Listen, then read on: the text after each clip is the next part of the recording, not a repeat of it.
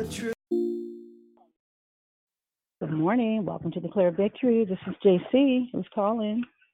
Good morning,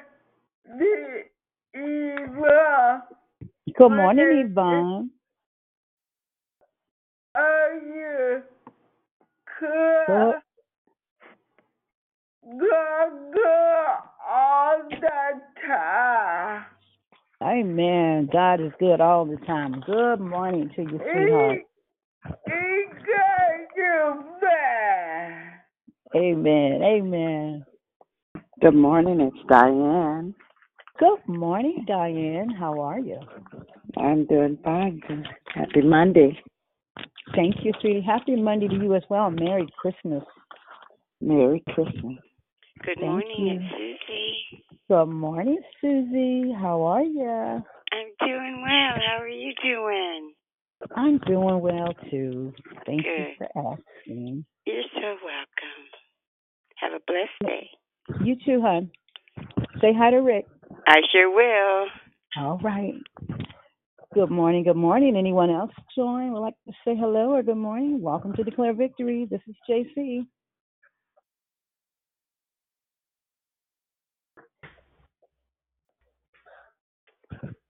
JC, hey, sweetie girl, it's Didi. Good morning. Love you, Miss Chanel. Good morning. Thank you. Oh, I appreciate you so much. I love you. Congratulations on that beautiful baby girl. Thank I love you. You're welcome. Good morning. Welcome to Declare Victory. Anyone else join? Good morning. This is Valerie. How are you doing? Hi, Valerie. Good morning, sis. I'm good. How are you? Good. Good. Good morning. I'm sorry, y'all. I got excited. I hear two voices. I haven't heard in a while. Okay, let me go on mute before I get in trouble. I'm going to get a call from the superintendent. Love you, Val. Didi, you would keep us going.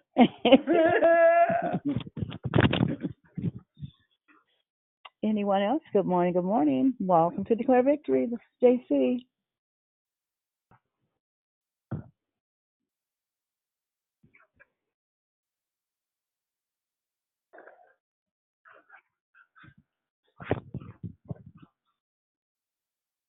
Good morning. Good morning. Good morning, Sister Tracy. Happy Monday. Good morning. Happy Monday, Sister Tracy.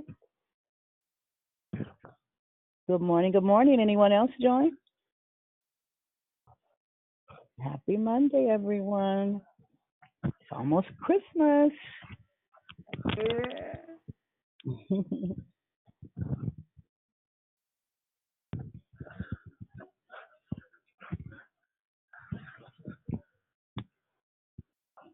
Good morning, and welcome to Declare Victory. This is JC.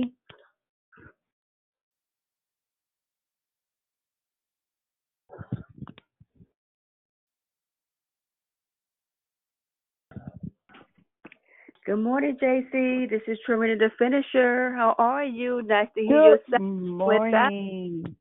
Well, thank you. It is nice to be heard, and it's nice to hear you all as well. Anyone else? Good morning. Good morning. This is JC. Welcome to Declare Victory.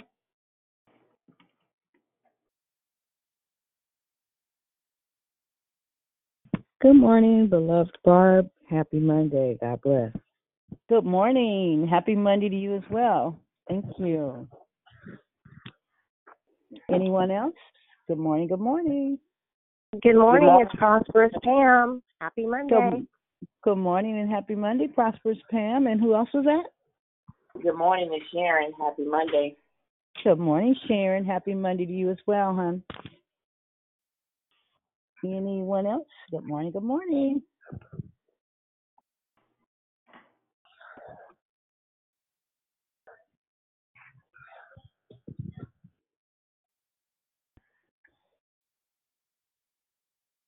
Good morning, this is Patricia. Good morning, Patricia. Welcome to Declare Victory. Thank you. You're very welcome. Is there anyone else? Good morning, good morning. This is JC. Welcome to Declare Victory. Happy Monday.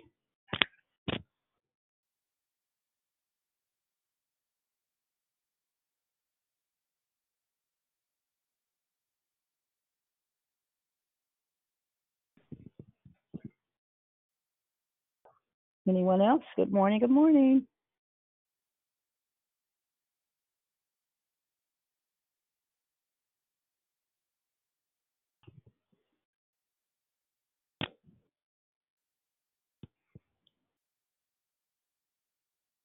Okay, well, it's time to get started. Before we move forward, we ask you to mute your line so that we can proceed. Hello again, my name is JC, and I am your hostess. Thank you for joining us here on Declare Victory. We are a prayer call that meets Monday through Saturday, starting at 6 o'clock a.m. Pacific time to edify, empower, encourage, and equip you in your walk with Christ. Please feel free to invite a friend so they can be blessed too. Make sure you join us in December for our theme is Focus. We know that God will bless us through our wonderful and gifted declarers. There are no announcements today. There were no prayer requests submitted via the app. The order of the call is prayer and corporate praise will be brought by Yolanda. The declaration will be brought by Andrew. Then we will go right into closing comments hosted by the declarer. Once again, prayer and corporate praise will be brought by Yolanda. Declaration will be brought by Andrew. Then we will go right into comments hosted by the declarer. Scripture for today is Romans 8:5. For those who are according to the flesh set their minds on the things of the flesh, but those who are according to the Spirit, the things of the Spirit. May the Lord add a blessing to the reading, hearing, and doing of his holy word. At this time, we ask you to put your phones on mute until instructed to come off mute. I now pass the call to the prayer warrior. Have a blessed day and Merry Christmas to all.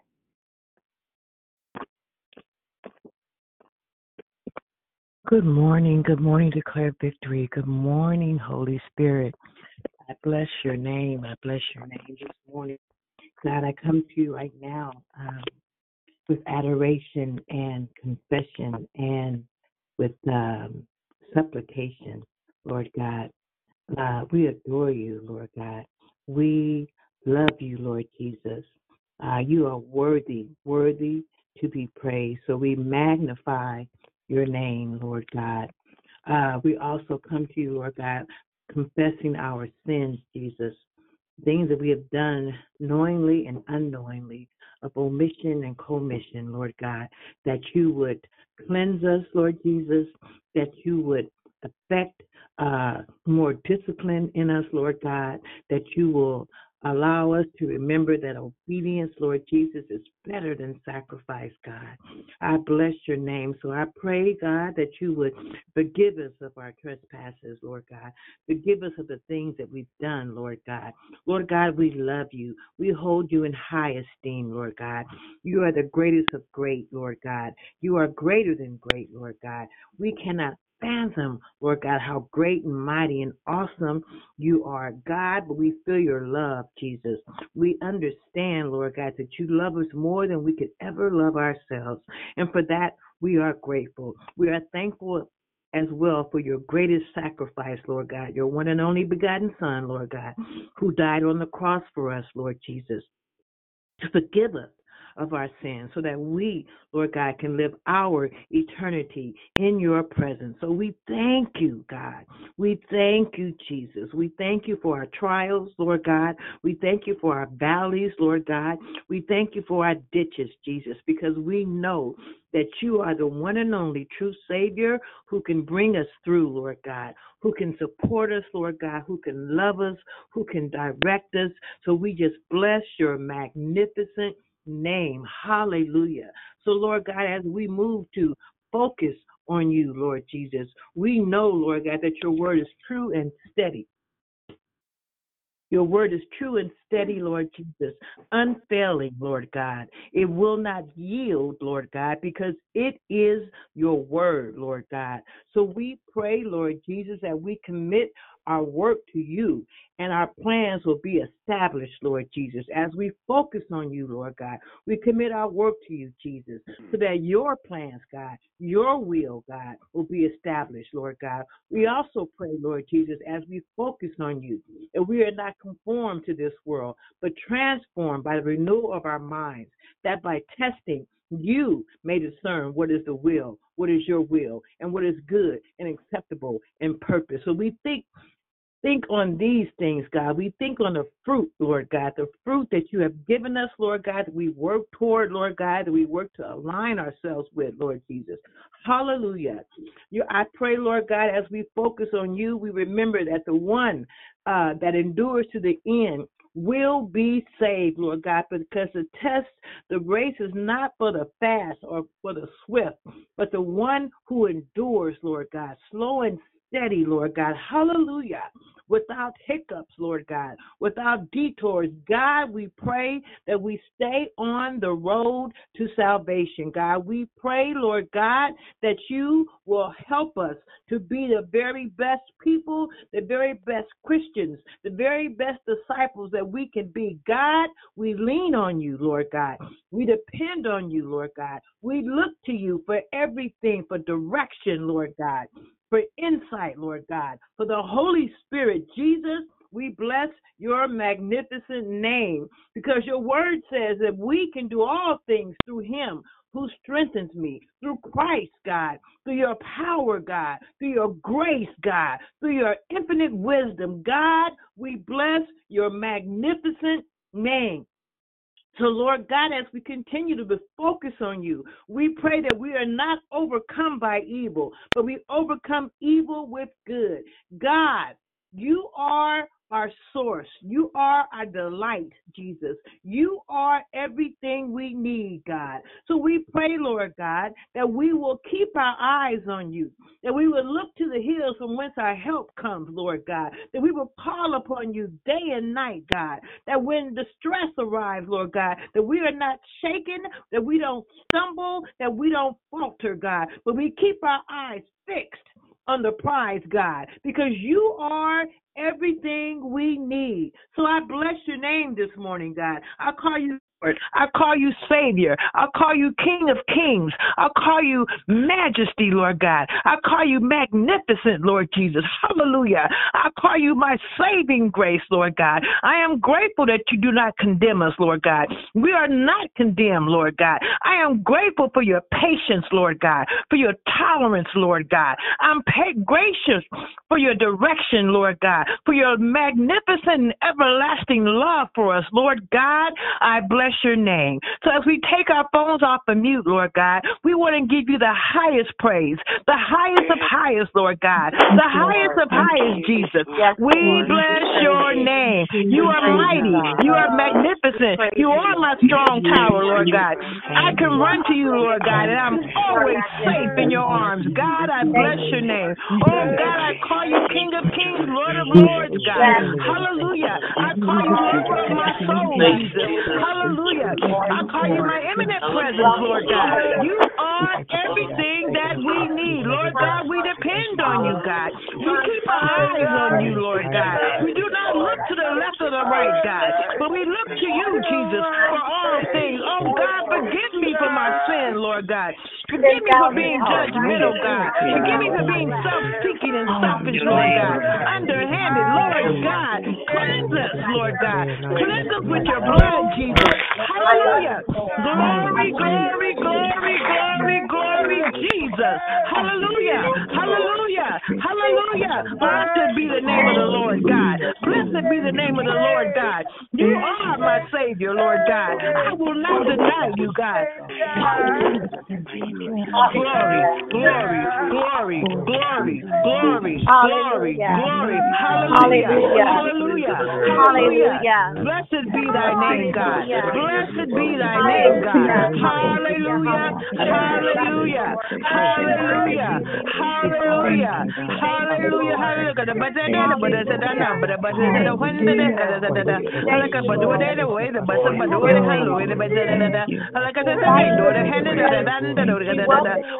God, we need you, God. The world, Lord God. We need you in this world, Lord God. We need your protection, God. Protect your people, Lord God. We seek your face, God.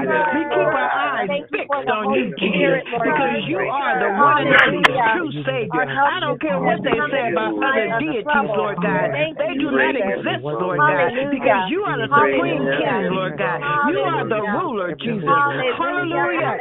Glory, glory, glory, glory, glory. Yes, God. Yes, God. Yes, God. Yes, God. Hallelujah. Hallelujah.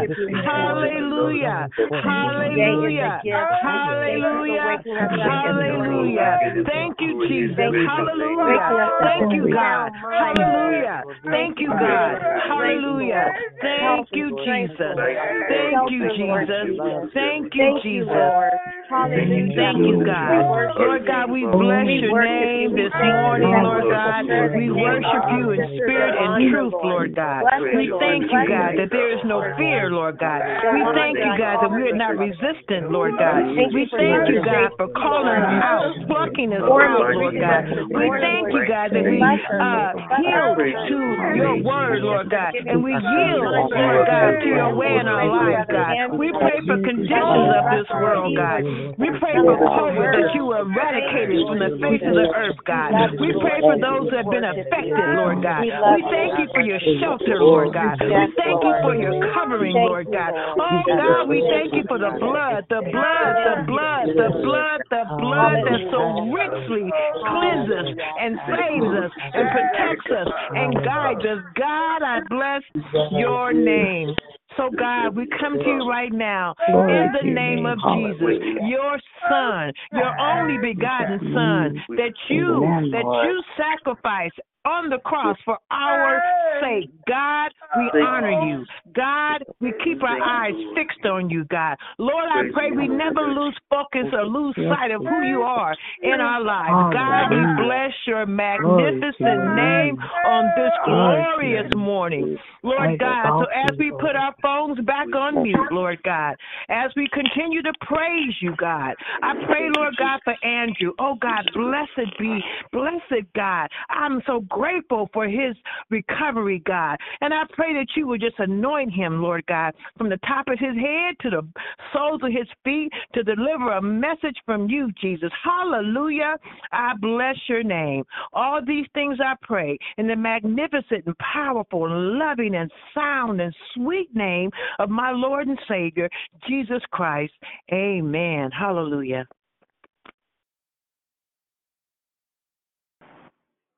But all God's people say amen. Thank you, sister, for that strong prayer. Good morning, everyone. My name is Andrew, and it's an honor and privilege to be addressing you this morning, this great morning on Declare Victory. I'm going to ask everyone if they could just one more time check your phone, make sure the mute feature is activated, and check throughout my declaration, which will not be before you long, I promise you.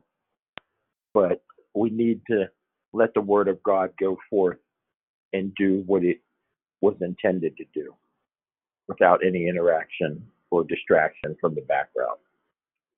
This morning, I want to speak about focus. That is our monthly theme. But I am going to change the focus slightly on focus. And I want to talk about when the Word of God has come to us at times in our life. And though we are to fully stand and trust on the promises of God, but sometimes we get weary. We are admonished in the scriptures not to be weary in well-doing, for in due season we will reap if we faint not. We wouldn't be told that if growing weary wasn't going to be an issue, okay? God doesn't just give us warnings for no reason. Excuse me. So, when those times have come in our lives, when, if at any time, did we give up on the promise? Did we lose focus on the vision. I want to talk about that and incorporate that into a story from the scriptures that we all know very well. My main text verse is going to be found in Matthew, 2nd chapter, verses 1-2. The word of God reads as follows. Now when Jesus was born in Bethlehem of Judea in the days of Herod the king, behold, there came wise men from the east to Jerusalem, saying, Where is he that is born King of the Jews? For we have seen his star in the east and are come to worship him. Again, Matthew chapter 2, verses 1-2. Now there is a lot encased in those two verses. And I want to get into that, but again, I won't be before you very long, but I want to go a little further back to admonitions in the scriptures. We find in Ecclesiastes chapter 8, verse 5, Whoso keepeth the commandment shall feel no evil thing, and a wise man's heart discerneth both time and judgment. Let me read that again. Whoso keepeth the commandment shall feel no evil thing. He shall feel no evil thing. And a wise man's heart discerneth both time and judgment. Proverbs chapter 10, verse 8. The wise in heart will receive commandments, but a prating fool shall fall.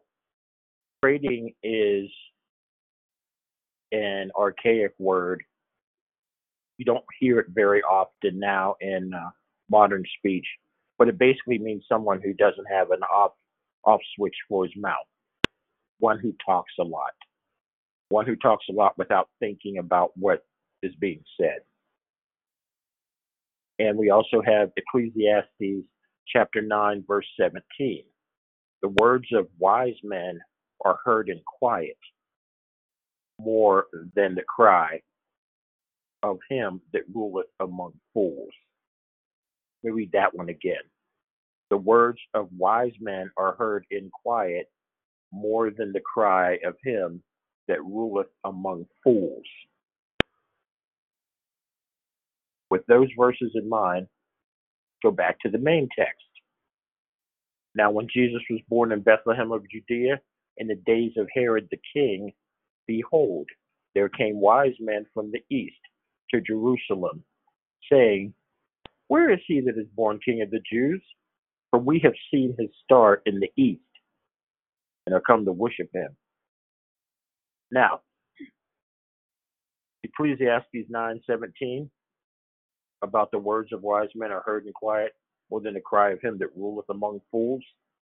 You can throw Herod's name into that. No, he was not a wise man. And yes, he ruled among fools because he was one. And as his actions bear out regarding of how he handled this visitation, you see that he was a fool. But how does the Bible define fools? We throw that name around constantly now and don't think a second thought usually about its use. But David defined fool as one who says in his heart, there is no God. And so if someone is saying in their heart, there is no God, they're neither regarding God's existence as fact, but they're also not acknowledging the commandments, treatises, judgments, and warnings that come from the Word of God. Just not interested in that because it's more fairy tale or quaint notions than something that is tangible and real and effective in their life. They don't see it that way. And so basically they roll in their own strength. They are secure in their own wisdom, which Solomon defines as the uttermost foolishness. You know, a man who's wise in his own heart is a fool. Okay, this is what was on the throne. This is what was called Herod the Great. And these wise men who were going to dig into them probably a little deeper than you've had other people do, these wise men were very bold. They trusted fully in the Lord, and I'll show you why in a moment. Okay, when they came seeking information, they came to the source. They came to the throne city, Jerusalem, the city of the great king, and they went to the king sitting on the throne at the time and asked him, where is the real king? Okay? We've seen his star. You didn't have one, but you're not the real king. But we're asking you where he is, because we came to worship him. We did not come to praise him alone. We did not come to acknowledge his birth alone. We did not come to curry favor and show him our allegiance and pledge our loyalty in our lives from this point henceforth. That's part of it. We came to worship him because this king is not like you. We're not worshiping you now, oh great King Herod. We just came for information. We came for directions. We're still on the road. This is just a pit stop. For those of you who are a little longer in the tooth than some of the others, you'll remember that the roadside rests used to all be Holiday Inn, Howard Johnson. Okay? Basically, they're treating Herod's throne as a pit stop. And Herod didn't take that kindly. And later on, you see just how wigged out he got because of the umbrage of the wise men. But they're defined as wise. And the Bible defines wisdom as the fear of God. That's the beginning of wisdom. These men had it, but we don't know much about them other than what they initially inquired, what they did with the information that they did not get, how long it took them to get the answer they were seeking, how long they sought that answer, and what they did with the vision that God gave them after they found what they sought. That shows that these men were incredible, and we should be talking about them more. We should be talking about them like some of the other wise men that we laud in the Bible, because these individuals were extremely brave and extremely strong to walk into a sitting king's throne room and ask him where the real king was without hesitation, without any equivocation. Now, we saw that another time in the scriptures, and that was with three men, which is not to be confused with the notion of the three wise men, because as we are going to get into in a moment, there was no number ascribed to the wise men. We know it's plural, and that's all we know. Their names were Hananiah, Mishael, and Azariah. Those were their birth names. Their names after capture and mutilation were Shadrach, Meshach, and Abednego. They were young princes of Israel. They came from prominent families. They were wealthy. They were grabbed because they were handsome young men. They were intelligent young men. They were made eunuchs with the knife, and they were sent to graduate school in Babylon. They learned the language of the Chaldeans. They learned their science. They learned all sorts of knowledge that the Babylonians valued. And at the end of that period, Daniel, who's the only one in the group who is identified specifically by his birth name, he and his three friends were shown to be 10 times better than anybody else they dragged from Israel and who the king already had, 10 times better. But the fear of the Lord is the beginning of wisdom, so that works out. So when they were confronted with death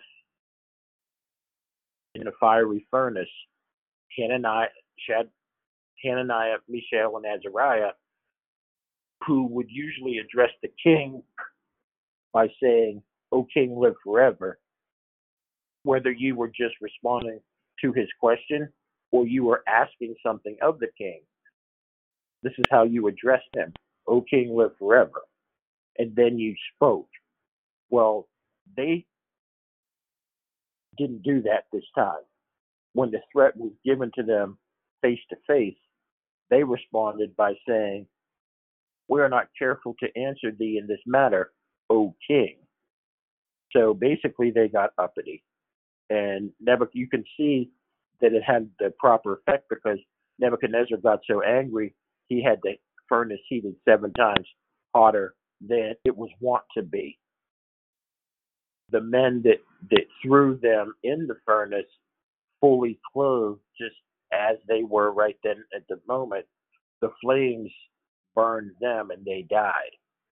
These were the mightiest men Nebuchadnezzar had in his army and his guard, because they would have to throw them, physically throw them a fairly long distance to get them into the furnace, because the heat from the furnace was blasting out so far. But they died. But then again, there is that verse that says, touch not my anointed, and do my prophets no harm. So they were doomed from the start. That same boldness the wise men showed, again, by asking a sitting king who was despotic, not so sane, and letting his anger run unchecked, who was present. They asked him, "Where's the real king? Because we know he's been born." And Herod was shocked. But these men, again, were wise men. But where did they come from? The directional vectors during this time all skewed from Egypt. And here's why. When God freed the Hebrews from Egyptian rule and the rigors of bondage there, he told them that they were never to go back. He even instilled an edict for the king that would sit on the throne of Israel that they could not do 3 things. They could not hoard gold. They could not collect wives, nor could they have horses from Egypt. Those 3 things the king could not do. And Solomon did all 3 of those with great relish, which was another reason for his eventual running into trouble with God. However, the wise men came from the east. Now, what that meant was that was east of Israel, because west of Israel was Egypt in the Red Sea. They were not to go back there. So they had the Red Sea and the Jordan as their back border. They were relatively safe from people crossing that way. So everything else was east. Now, east of that was where Babylon sat. And where Babylon sat, Nebuchadnezzar was king. He was the one that utilized Daniel, Shadrach, Meshach, and Abednego. And he put Daniel in charge of all the wise men. That's the first time in the scriptures that specifically godly men were involved with the wise men tag. Usually there would be soothsayers and diviners being considered wise men. This time you had godly men, where the Spirit of God moved and spoke and directed these men. These guys were wise men. Daniel was in charge of all the wise men. And since Nebuchadnezzar put out edicts, when Nebuchadnezzar was converted, and yes, he was converted, because when he had lost his mind for 7 years and his throne was not taken away from him, he extolled the God of Daniel. And he said if anybody said anything against the God of Daniel, that their homes would be a dunghill, and et cetera, et cetera. So you could not say anything bad during his life about Daniel's God, because he said there was no God that could deliver like this. There was no God who could raise up and debase like he could, and none could stay his hand. He is divine. He is the Lord of hosts, the one above all. Nebuchadnezzar, as pagan as he was, saw that. And it's funny how we, in a country where Christian persecution is basically losing friends or opportunity, but not your life, have complete and total access to the Word of God, and we treat it like it's recreational. Sobering, especially during a time when we have a pestilence walking in the darkness, where we know some of the ways that one can contract it, but not all the ways, because we've not had enough time to test it. We've been in emergency mode the entire time, and that's not where good science is produced. But that's another argument. The wise men in Babylon were under Daniel. The wise men in Babylon respected Daniel. They saw his wisdom every day put forth. They saw how people reacted to what he said, how his advice was so strong and cogent that people were settled in listening to it. Not only that, but they saw things bear out exactly as he said they would bear out. So his name was reverenced. Picture in your spiritual mind the things that he wrote down. Since he was in charge of the wise men, he would be teaching them to observe certain signs, certain wonders, certain seasons, the passage of time for particular things that he would speak or was spoken to when he would commune in prayer with his God. Okay, those things would be written down or passed word to word, mouth to mouth. So long after, hundreds of years after he was gone, they are still lauding this group of people who are wise men.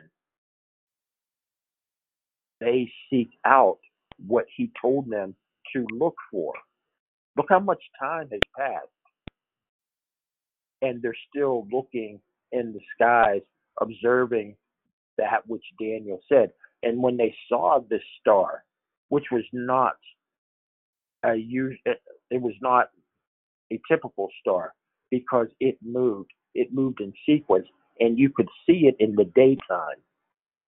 Okay, most stars, every now and then you could see the moon, during the day, but this was a star. This was bright. Everybody could see it. And when they saw that, how unusual it was, and again, in your spiritual eye, you could see them checking what Daniel said. And it started to bear out, oh, what does this mean? He had to say something about it. Oh, snap. Yes, he did. Look, the King of Kings is born. And he's going to be in Jerusalem. Okay, let's go find him. And so they got a group and they traveled. Now, for those of you who understand the modern world, the world in which we live in right now. Let me ask you this question, and it's rhetorical. If you had only three people and one of those persons had gold, like 24 karat pure gold with them, the other person had like a resin that was just as costly and valued like the gold. It was just as rare. It was just as beautiful. It was just as highly sought as the gold. And then the other person had an ointment that was just as vaunted as the resin and the gold, used for a particularly different purpose. But again, the initial cost was still high. You could resell this and just, make all sorts of bank. Okay. And you only had three people and you had to travel a long way. What are the chances of somebody not sensing that you had something worth taking and would just roll up on you and take it? The world being like it is now. Okay. And then you take that thought back to a time when you maybe had armies that had posts hither and yon, and they would patrol to make sure that they would promote law and order. Or you may have had good individuals who would look after their neighbor because they took that love thy neighbor as thyself seriously. Other than that, there was nobody to help you if things went awry. The parable of the Good Samaritan is a great example of that. Now, with that in mind, how much sense does it make to think that there were only three men traveling that distance for that long with that much wealth and nothing happened? Again, in my spiritual eye, there were more than three. There were three gifts. But just because you had three, it's a quaint notion that each one carried one, and you roll from there. But that notion came from the book Ben-Hur. It did not come from the scriptures. In the book Ben-Hur, the author, who was decidedly anti-Christian, Solomon would, and David himself would consider him a fool, was against Christianity. His daughter had just converted. So what he did was he sought out to write something that would convince her and shame her into backtracking, that she had made a mistake. Well, he started writing and he started researching, and the longer he wrote, the more questions he had, and by the time that he was near finished, he converted him also. He himself became a Christian. And the book is a classic in the aftermath.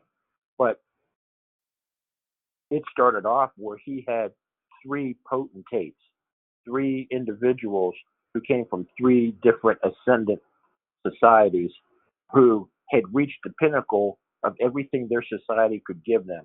They had wealth, they had rule, they had power, they had women, they had strength, they had rule for a while. There were no enemies on the horizon that could usurp their rule. And they asked themselves, each one, was this all there was to life? And a voice from heaven told them, if they followed the star, they'd have their answer. So they, like Jed and Granny, they loaded up the truck and they started out on the road. And at some point, each one intersected the other two. And what amazed them was each one came from a different center, a different tongue, but they could understand each other. And they were all seeking the same thing, and they were following this star. And then they went together, and when they got to Bethlehem, they found the baby and his mother. That's the story that the book tells, in conjunction with all the other stuff that the book has going on. But for our purposes in this conversation, the book states that it's fact in the way the book, a novel, discusses fact. But that's not what the biblical narrative tells us. The biblical narrative tells us that the wise men didn't find the baby when he was a baby. They found him when he was a child. And when King Herod asked his advisors, when did they last visit? It was 2 years. It took them 2 years to find where Mary and Joseph were in Bethlehem. 2 years. That's not a baby anymore. We would consider them babies, but no, that's a toddler. So it was a very different situation, where the nativity scene you see has Mary, Joseph, you know, with the halos over them, you know, a couple animals, and then these kings. That was not the case. So every time you see that, that's just a little bit more wrong in the story that gets filtered in. And we lose people when they find out that, oh, that really wasn't it. And then they start wondering, like, what else have I been told that is false? How much else is there that's wrong that nobody told me? And then doubt starts to creep in. And a lot of times when they talk to people who don't know their Bible, who aren't connected to the Holy Spirit and can't answer them, we lose people. And these people don't just leave and stay silent. They're the most vocal. They're the most prattling individuals. They're the ones that talk loudest and get other people to hear them. And it gives the enemies of the Lord great occasion to blaspheme, and it hurts the witness when this happens. So when we put forth information, we need to put forth the right information. That's why study to show yourselves approved unto God is such an important verse. You know, workmen need not be ashamed, rightly dividing the word of truth. We have to do that every day, not just certain times of the day. So I placed the wise men in Babylon, or they come from the Babylonian, Medo-Persian vibe, where Daniel had great influence, and they read his works. They kept his teachings alive, and they searched the skies for word when this would happen. They didn't know when. They just knew when it did, here's the sign. So then they would just go, you know, by remote once they saw the sign. We know what to do when we get that far. And it's amazing that, you know, someone who was treated so harshly, and for a lot of us, that may have been just enough to stop trusting God, to stop believing in God. Daniel just did the opposite. He trusted more. He leaned on God a lot more sternly. He used him as a strong leaning post, which is what we're supposed to do. But this young man, he was not old. He was old when they tossed him into a lion's den. But when they grabbed him and hurt him, he was still young. Because Nebuchadnezzar didn't want old men. He wanted young men. He wanted handsome young men that would look good standing near him, but would not be able to be beguiled by either men or other women and, you know, cause problems in his court. So he was going to fix that. And so Daniel never had children because, you know, he had to serve in the court of Nebuchadnezzar. But look at the benefit. Look how much we benefited, and the tangibility of the sacrifices that he endured, and still holding on to the word of God, still trusting in the Lord, still letting the Lord use him, still not shirking or shrinking from his obligations to his God, i.e., when the edict came through, you can't pray to anybody but the king. You can't ask any request of any god but the king during this time. And Daniel was like, all right, cool.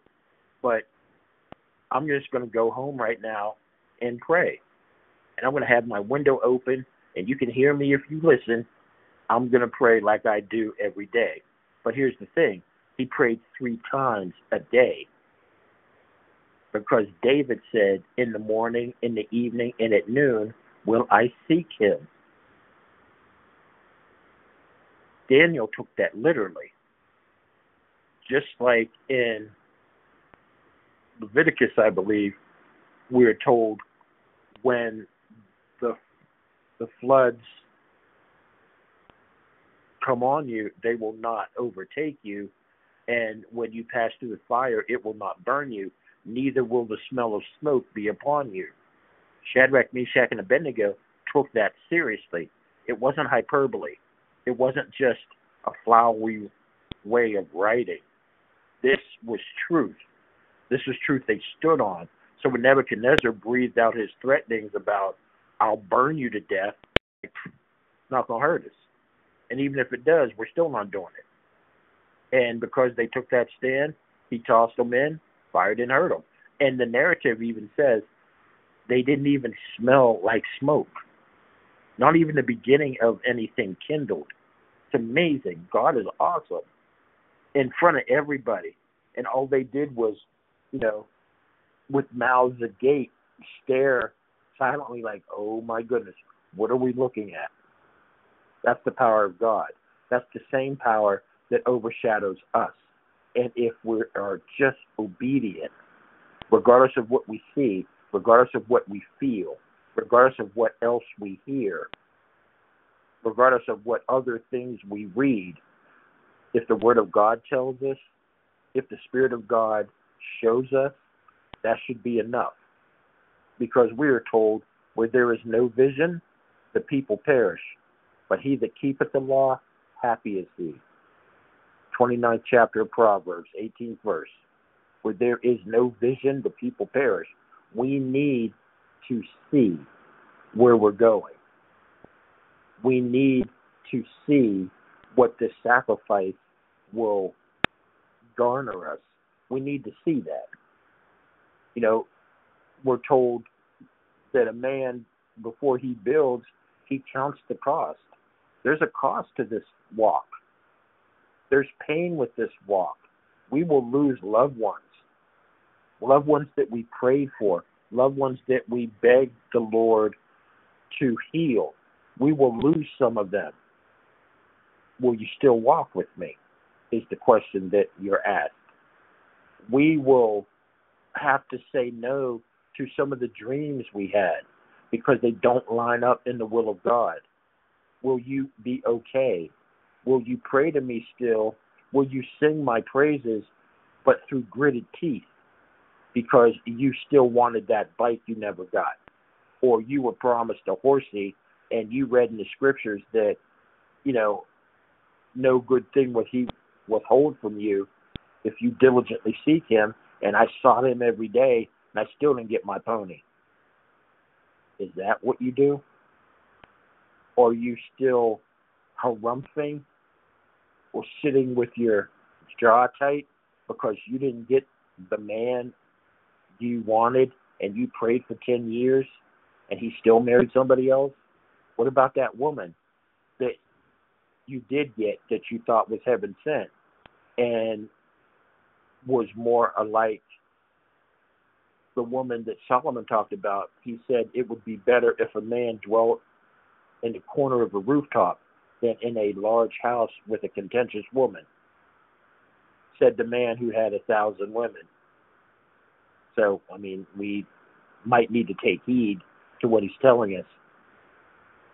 But a lot of people are still angry with God, and that's never cool. It's a human thing, and a lot of people do it, but, it's futile. And you see why in Job, it's after the Job's calamity first hitting, you see the verse says, and in all this did Job not charge God foolishly with his lips. He didn't say anything dumb that didn't make sense. He didn't put things at God's feet that should not have been there. He didn't know why. God never told him why, not at that point. I'm sure when he got to his reward, God explained things to him. But at the time, God didn't tell him that this was a chess match between me and Satan. He didn't tell him that. He didn't say, you were my champion. Never told him. God just let it happen. God set the rules and he set the boundaries. That was it. And when Job said, you know something, it would have been better had I not been born. Cursed be the day that they said a man-child is born. Okay, God's like, what? And God answered him out of the whirlwind. For 4 chapters, God yelled at him. He said, who is it that darkeneth counsel with words without knowledge? Gird up thy loins like a man. I shall ask thee, and thou shalt answer. He's like, where were you when I created the world? Do you even know anything about it? And then he just kept hammering him. And when Job, after 2 chapters, Job's like, you know, what can I say? God said it again. Gird up thy loins like a man. I will demand of thee, and thou shalt answer me. You are going to answer me. Then he asked him about Leviathan. And for 2 more chapters, just blasphemy. And then Job says, hey, at the end, I repent in dust and ashes. And then God leaves. God doesn't smooth it over with him. God doesn't pat him on the head and tell him, you know, you did okay. You know, but the next time he doesn't do that. He just leaves. Then goes to the Job's friends and say, you know something? You need to ask Job to pray for you because I'm not hearing you because you didn't say anything that was right, but Job did. They said what they said was true about God. They misapplied it. That goes back to our conviction to rightly divide the word of truth. What you say may be right. How you're using it, where you're aiming it at, may be very wrong. So just because it's chapter and verse, and you can quote it and throw your hands up and say hallelujah, does not mean that you're doing it in the proper way at the proper time. We are to let the Holy Spirit lead us and guide us. We're to let the Holy Spirit bridle our tongue because we can't do it. Perfect. There are constant examples in the Bible, constant examples in our own lives when saying too much or not enough got us in trouble, made us lose out. We either lost friends, we either lost opportunity, we lost blessings, we lost time because of petty arguments between people who weren't really arguing or fighting about what they argued about. They were fighting over something else. We can't, our lives are too short to have that kind of loss suffered.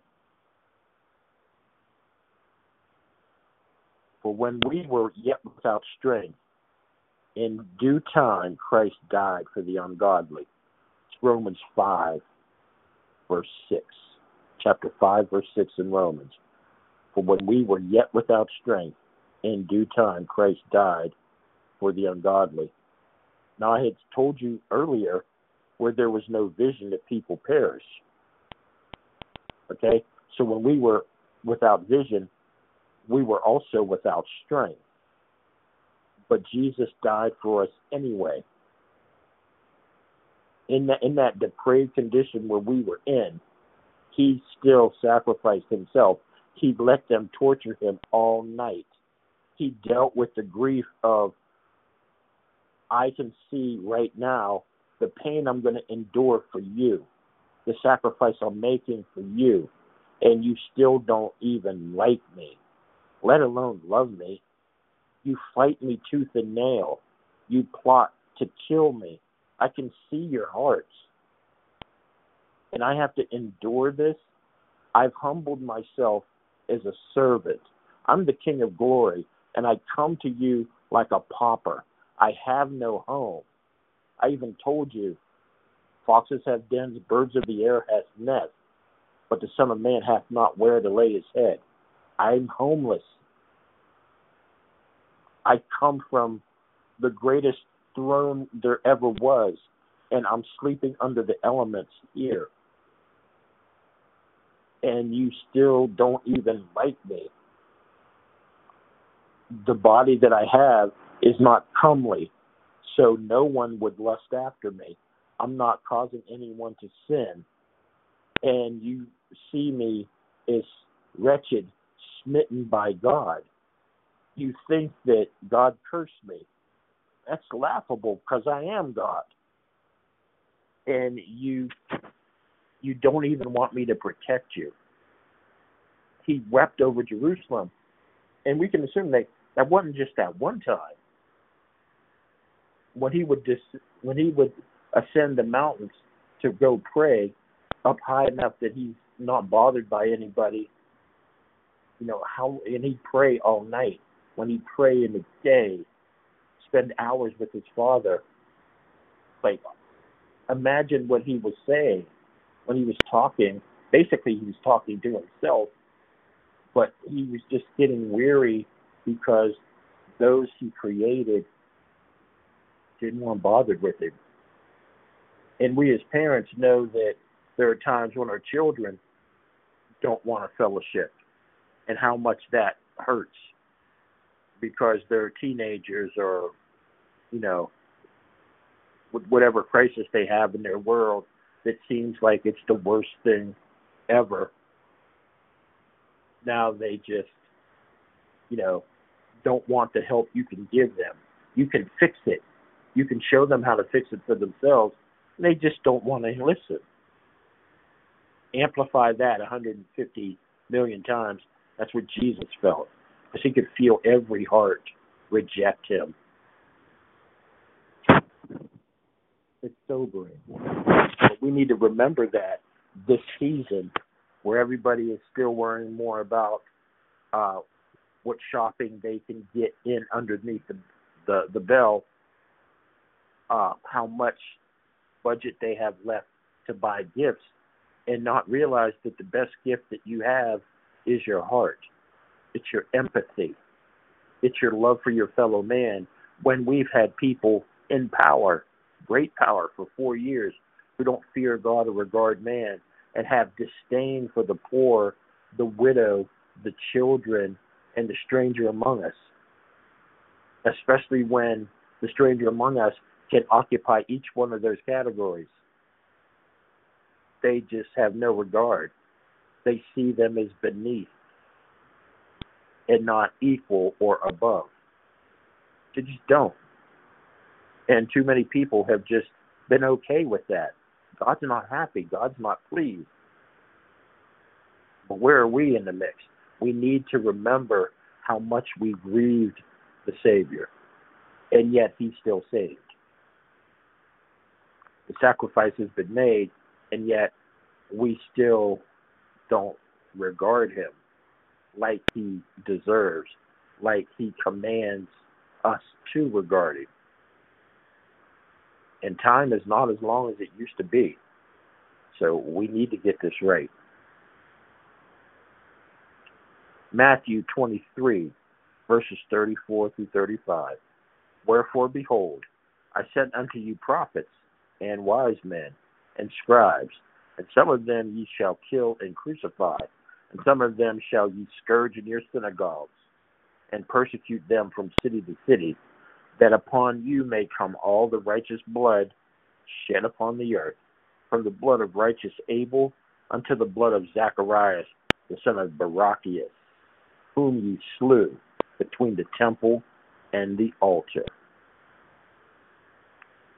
Jesus says, I send unto you prophets and wise men and scribes.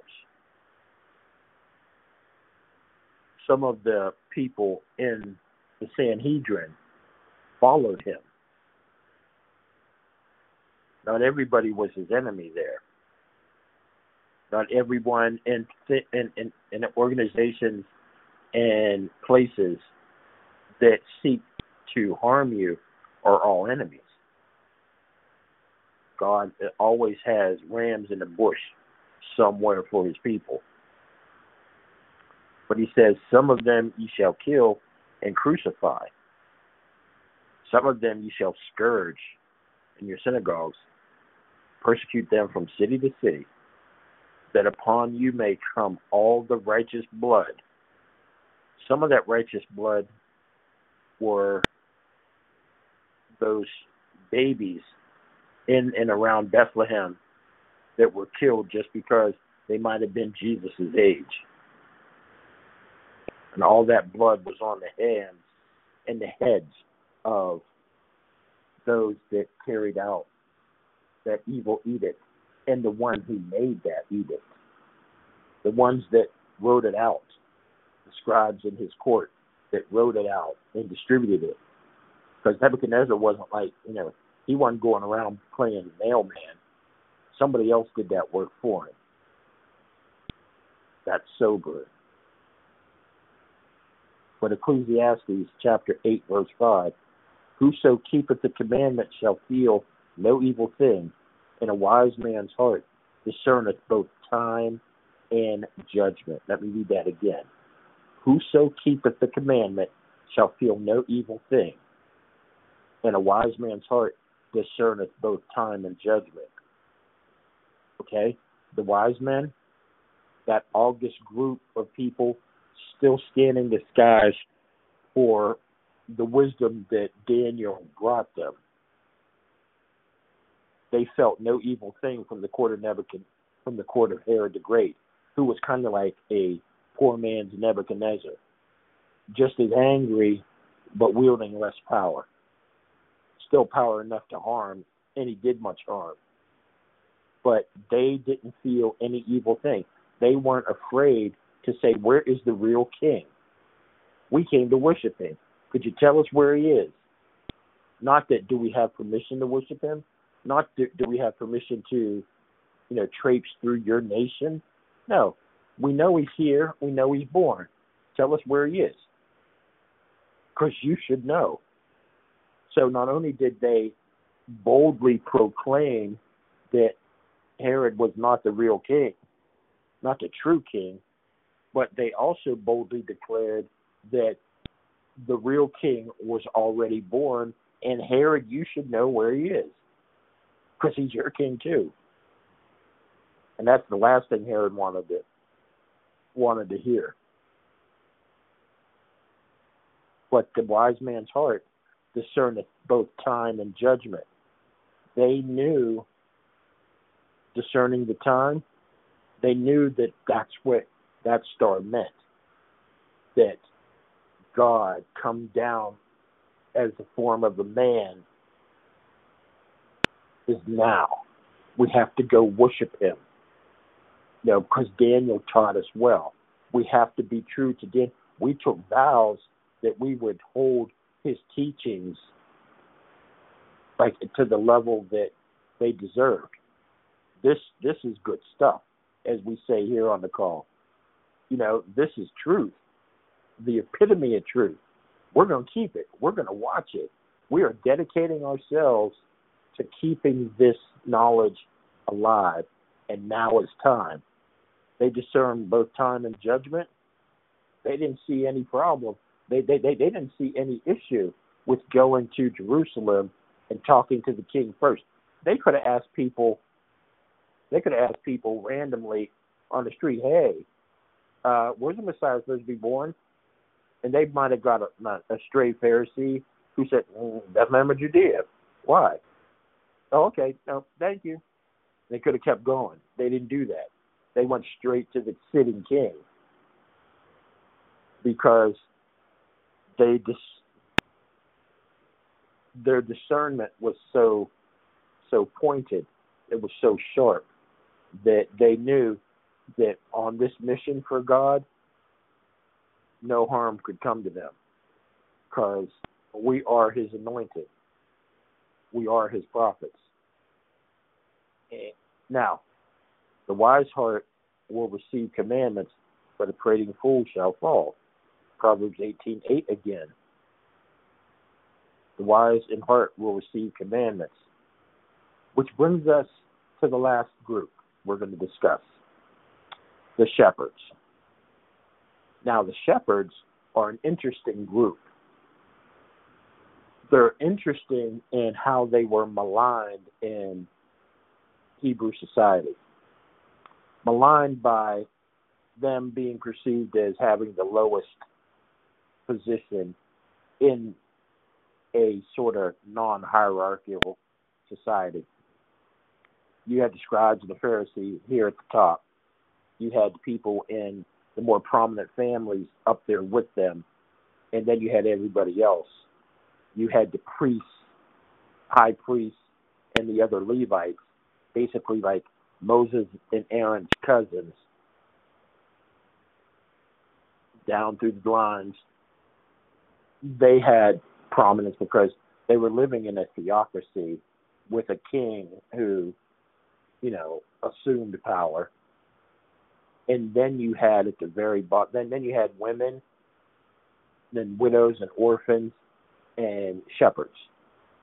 And shepherds were looked at, like I said, like they were the lowest rung in society for a couple reasons.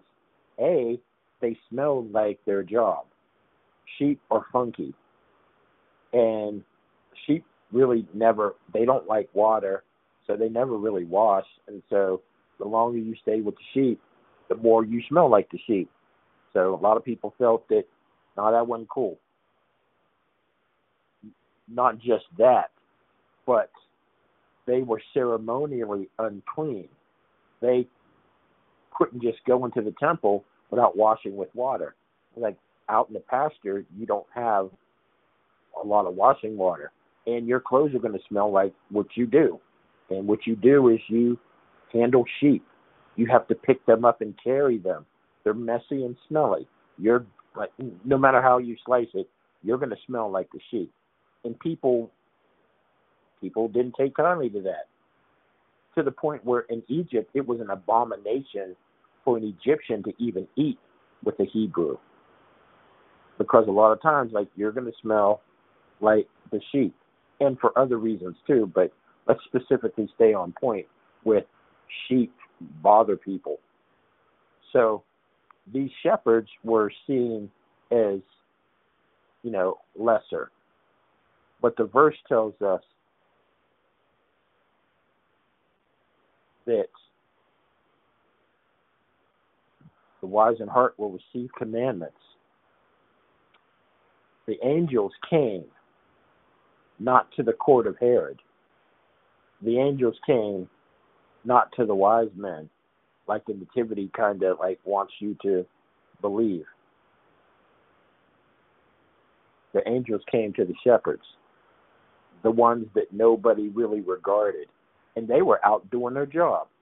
They were minding their business, just keeping the sheep safe, just like the pastors are supposed to do late at night, keeping watch over their congregations through prayer and fasting and praises and study, to be used by the Holy Spirit whichever way the Holy Spirit wants to use them.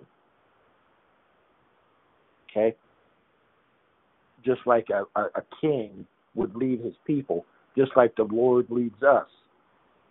David says the Lord is, in Psalm 23, the Lord is my shepherd. And then everything else that he, as the good shepherd, will do. Jesus says, I am the good shepherd. I lay down my life for my sheep.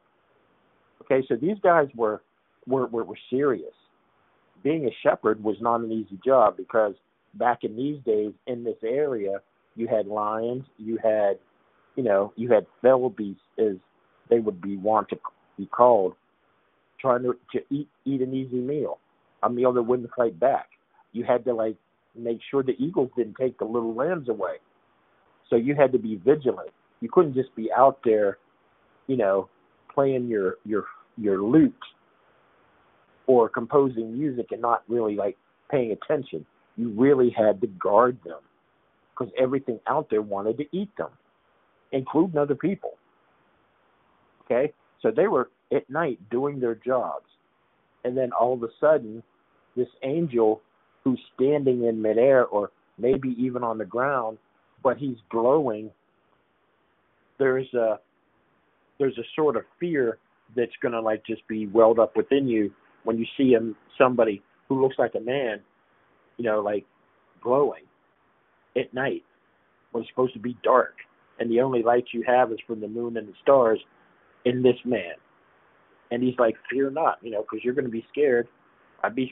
For behold, I bring you good tidings of great joy, which will be to all people. For unto you was born this day in the city of David. And you know it's at night because the scriptures say the shepherds were abiding in the fields, keeping watch over their flocks by night. And lo, the angel of the Lord came upon them, and the glory of the Lord shone round about them. That's why he was bright, because when you stand in the presence of God, his Shekinah glory, you know, like swaps you. Remember when Moses was on the mountain and he spent time with God, and just 40 days, he had to veil himself when he came down to the people because his face was glowing, and he's flesh.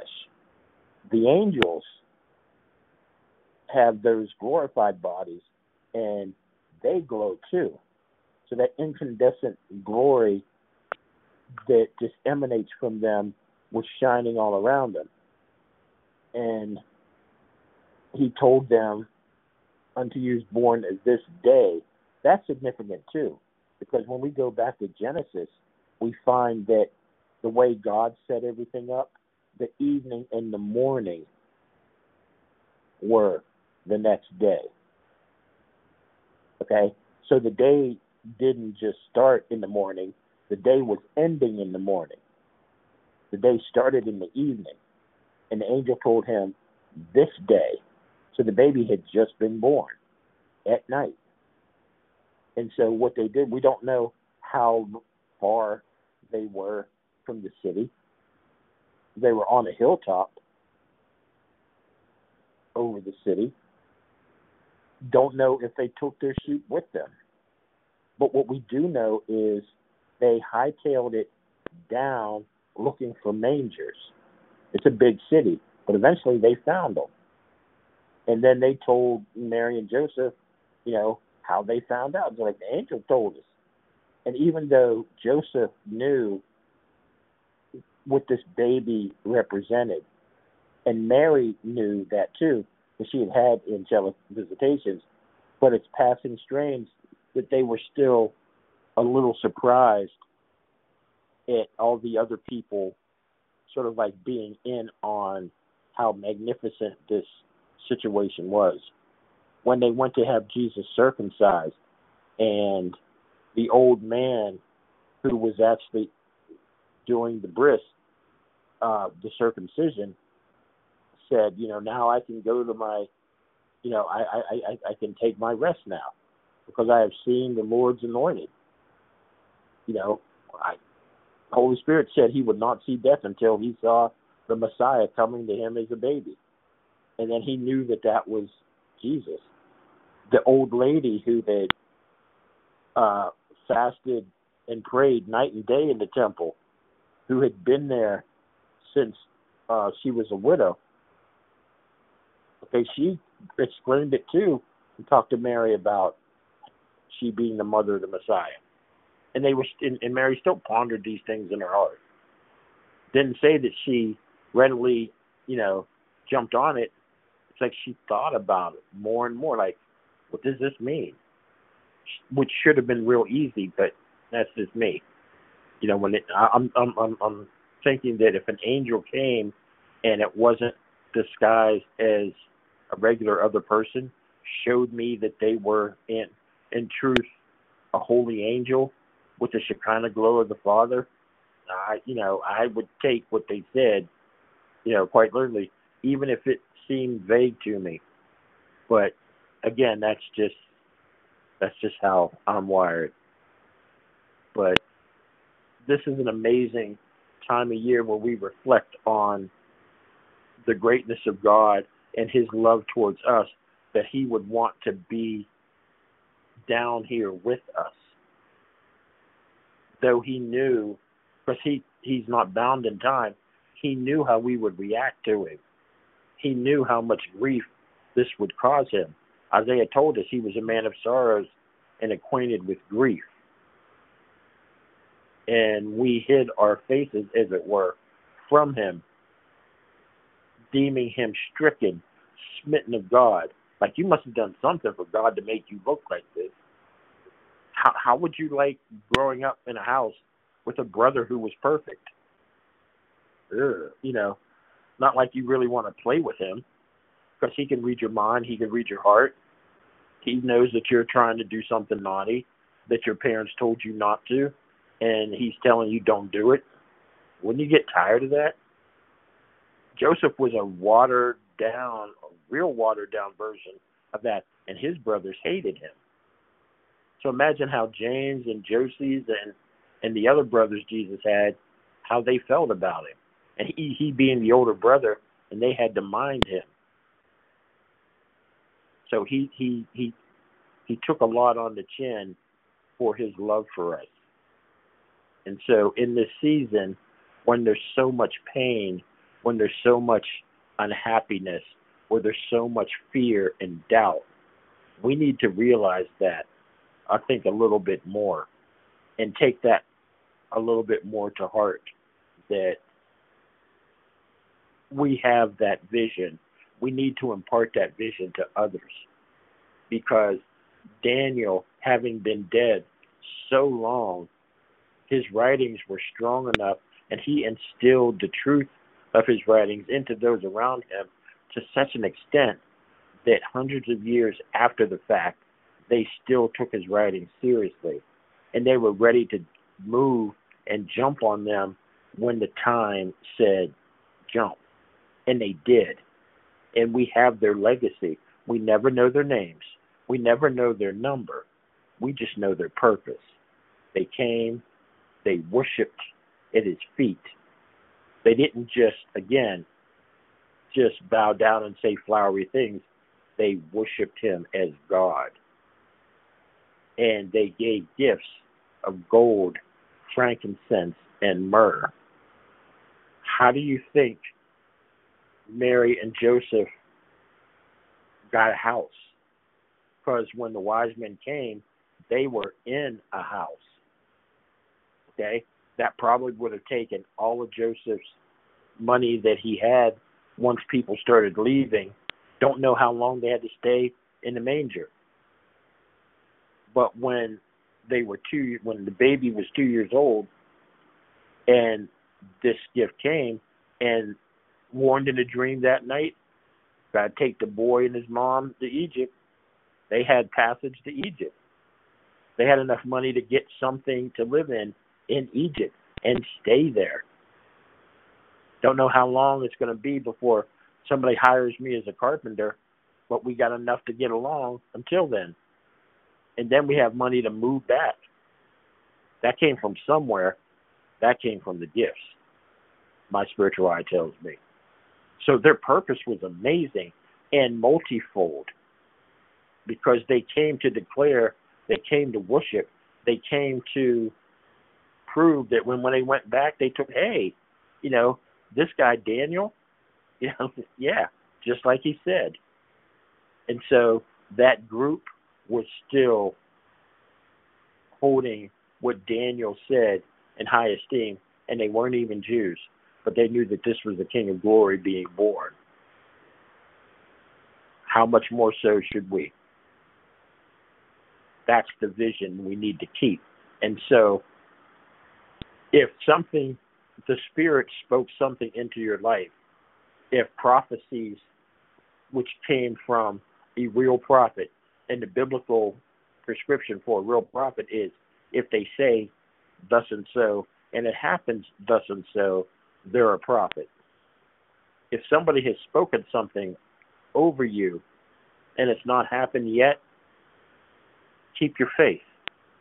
It may take a really long time, but you still have to scan the skies for your sign.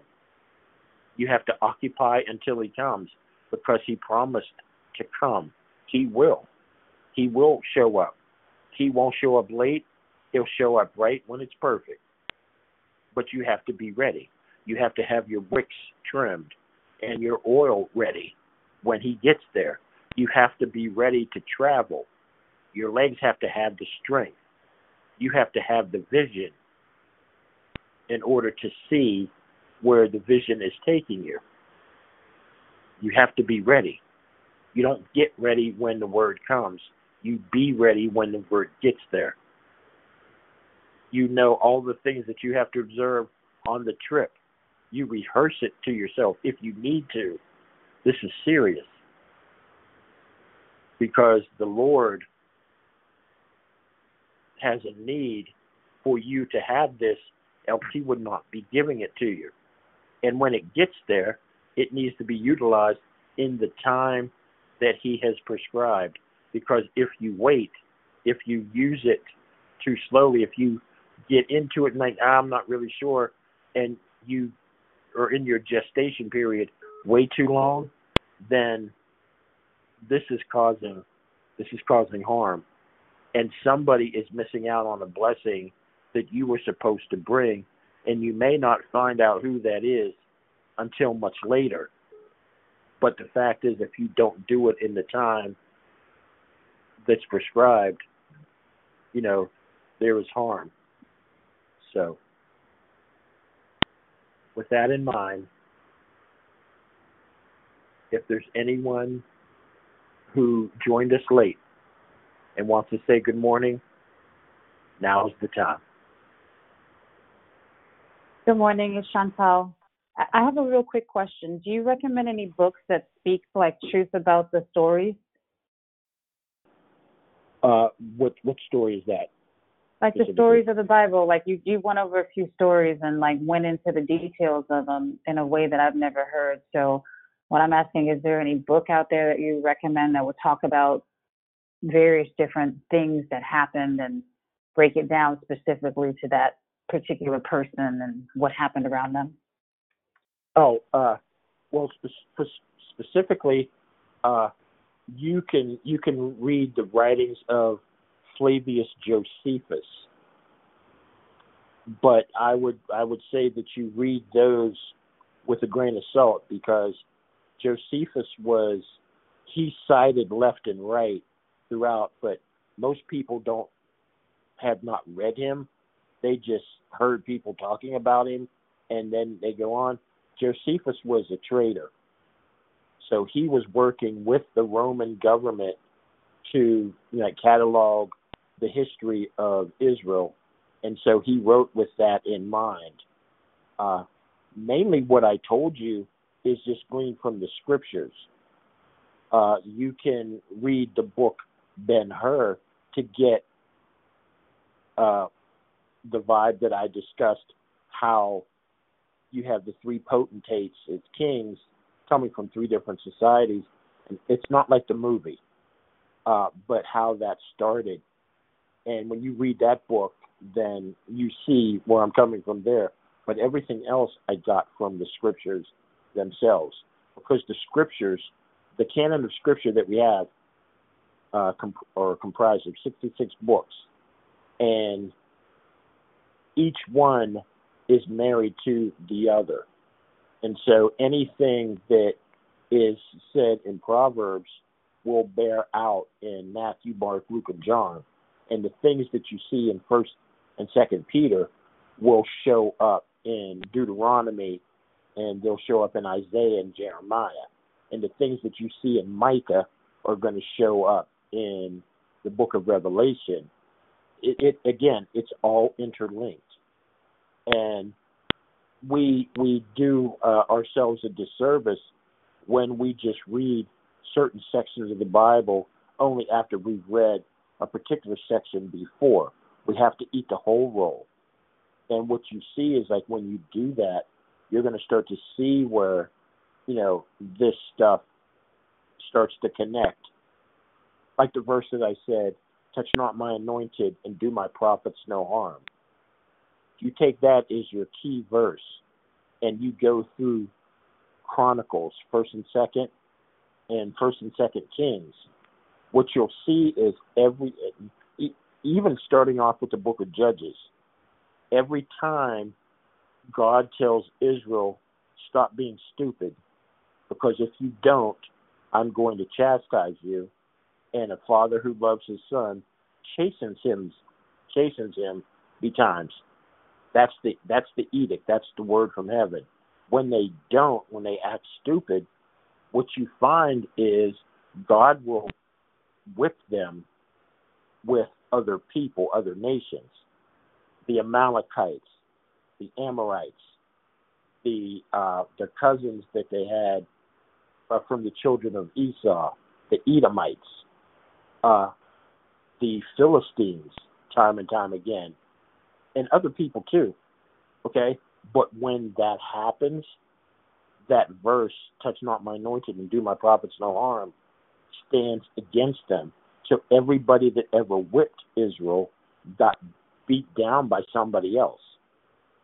The Edomites, the Philistines, the Amorites, the Amalekites, the Assyrians that stole the 10 tribes. Babylon comes over and gets them on the way to getting Israel. And then when Babylon messed with Israel, who got them? Medo-Persia. The Medo-Persians messed with Israel. Who came and got them? Greece. Greece messed with Israel. Who came and got Greece? Rome. Rome messed with Israel. Rome broke up. Rome messed with the church. They're no more. So, each verse covers other verses, and the thing is, through our study, what we have to do is just link them. And can't do that in a day. It takes a while, because the Spirit will give you an understanding of what you read if you ask Him to, and time living will bear a lot of this out.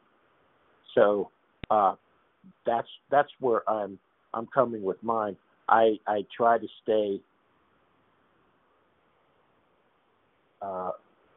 understand what I'm trying to say is that I stay in-house. I try to stay within the 66 books and not stray from that. That's just me, because a lot of times people can put their opinion in what you're reading, and I want the pure, unadulterated word from the Lord, and then I can piece the rest of things together with His help. So I hope that answers your question. Yes, thank you. Yes, ma'am. Anyone else? Good morning, Andrew. Rochelle. Happy Monday. Happy Monday, Rochelle. Good to hear your sound. Good to hear your sound. I totally appreciate how you talked about the wise men, and what made them wise is because they didn't deviate from God's purpose, and how I really appreciate how you continue to call them their birth names, Meshach, Hananiah, and Azariah, how you call them their birth names and didn't call them the heathen names that the king gave them. So That part is what make them wise, is because they don't deviate from the purpose that, Herod has sent them out there to do one thing, but God led them to do what was right. So I appreciate your declaration. Have a great day. Oh, thank you, sister. You as well. Yeah, and the thing is, a lot of times when we're reading the Bible, we have a dim view about people that aren't Hebrew, that aren't members of the first church, that may be Greek. But when you start reading Luke, and you see where Luke is saying that, hey, these are the, when he's writing Theophilus, he's telling him that, this is stuff I got from eyewitnesses. I saw it myself. So he's not telling him hearsay. He's explaining everything that we, the august body of believers, know. And Luke was around when, this was going on. He was. And so when he's telling Theophilus what was going on, then you know, it's not like, well, you know, kind of, I got this from Peter, and like, no, like this is how I got it. Paul, when we read the section of the scriptures before we take Holy Communion, Paul lets you know that he got this from the Lord. The Lord told him in the night that he was betrayed, he took bread. Peter, James, and John didn't tell him because they were like, you tried this before, dude. I don't trust you. They didn't really want to hang with him. And Jesus told him. So, yeah, like these wise men, you know, they were tight enough with God that God met them in the dream and said, don't go back to Herod. And they're like, okay, we won't. They went another way. This other way may have taken them way out of their way. Again, at this point, we don't know where they came from. We just know which direction they traveled, east. But look how much was east. Asia was east. Indonesia was east. Greece was east. You know, the beginnings of Rome were east. India was east. We don't know where they had ended up after all the turnover in terms of who was ruling whom, because Israel went back to Canaan. You know, so those guys, I love their story because they're only in for just a little bit. They're on the scene, they pop up. You know, a couple chapters later, they're done. But the impact that they had was amazing. And that's, we need to take heart. A lot of people who you may not consider that big a deal have huge impact, and God sees it. Because, again, we still don't know their names. But then again, the old lady in the temple had just had a little mite, and she put it in the collection. She didn't have any other money, but she still wanted to give God what she had. We still talk about her. Still don't know her name. Now, the interesting thing that I ask is, where do you see her in heaven? You know, God is going to honor her. Okay? And the thing is, when Jesus remarked from the other side of the building, see that woman right there? She's got no other money, and she's putting money in. That's more than any of these others are doing. What blessing did she get when she went back to her house? Because there was stuff happening in the Bible that isn't mentioned any other place, i.e., when the angel came down to trouble the water and the first person that got in got healed of everything. That's not mentioned anywhere else in the Bible. Certainly not in the Old Testament where it was started, or whenever it happened in the New Testament. We just know that it happened. And everybody knew it was going on. Question is, like, so what else are we not being told that went on from the hand of God that, you know, God didn't think was really necessary for us to know? So, gleaning the scriptures, there's a lot to find. Thank you, sister. Is there anyone else? Morning, brother. Morning, brother Andrew. Brother Michael, how you doing? Hey, brother Michael. Happy Monday. Great decoration. I got on a little late, though, but I got so much out of it. Thank you so much. Thank you, brother.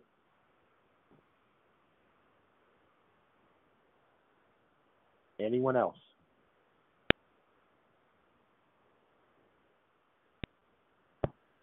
Good morning, Brother Michael. This is Sister Melinda. Your declaration was totally awesome. It lined up in everything that we were taught yesterday in our lesson.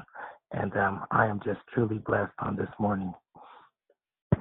Thank you so much, sister. Thank you so much. Yeah, it's this is a favorite time of mine in the year because with respect to the birth of our Lord, you see a lot of people involved that aren't major players in the New Testament. I mean, you see the shepherds, you see, you know, Joseph, Jesus's earthly father, and the wise men, you don't really see them anymore.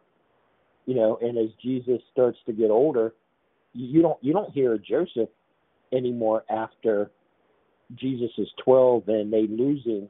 And imagine how that felt. It was like, look, we just lost the Son of God, and everybody's trying to kill him.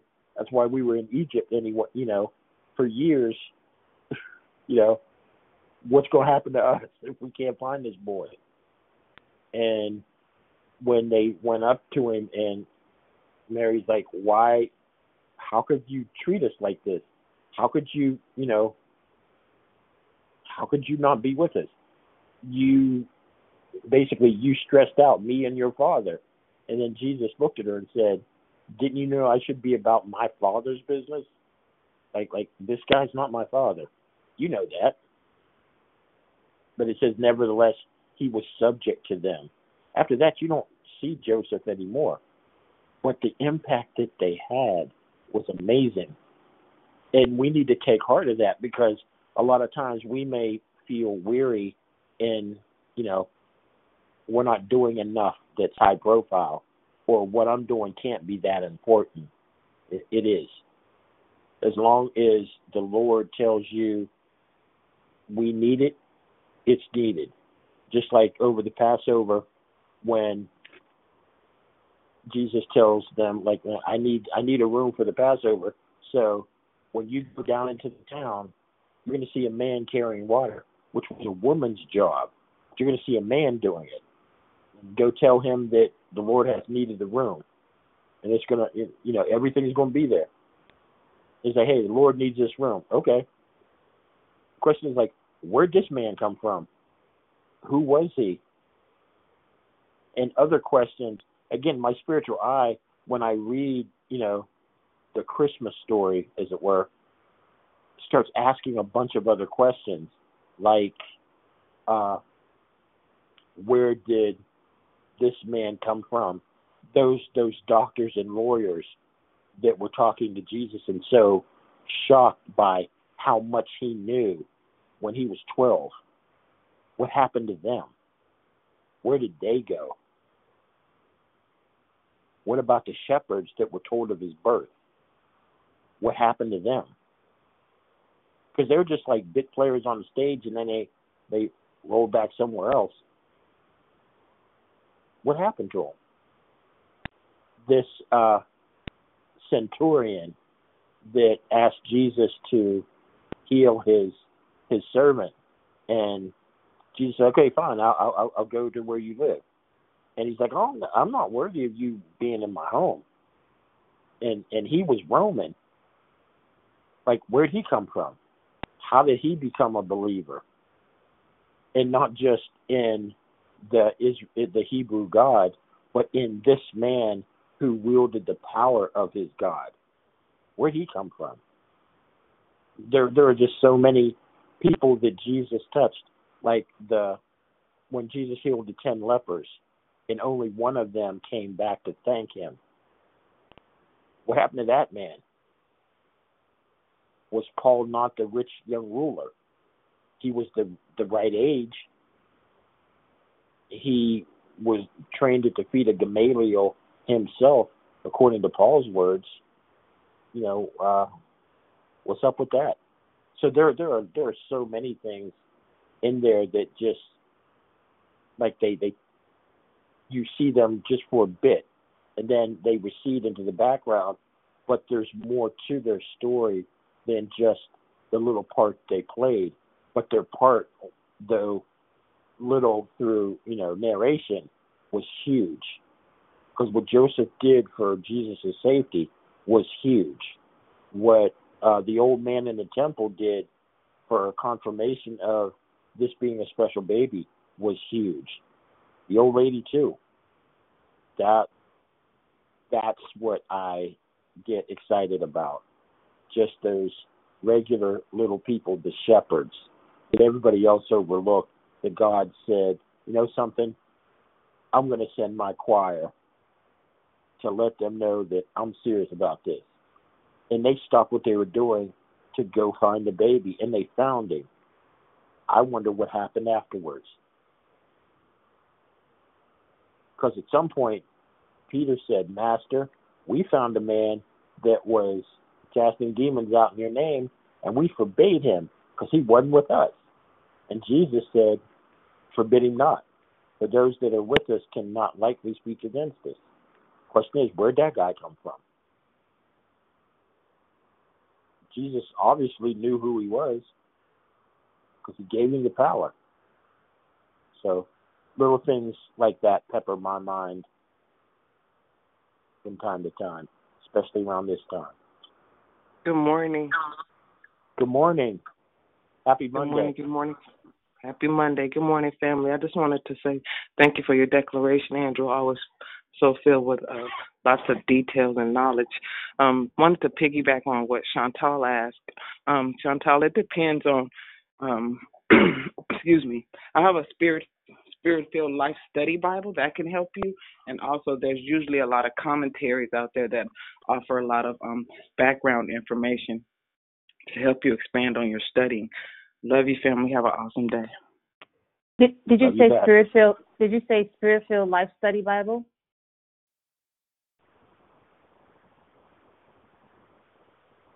Okay. Yeah, yes, she did.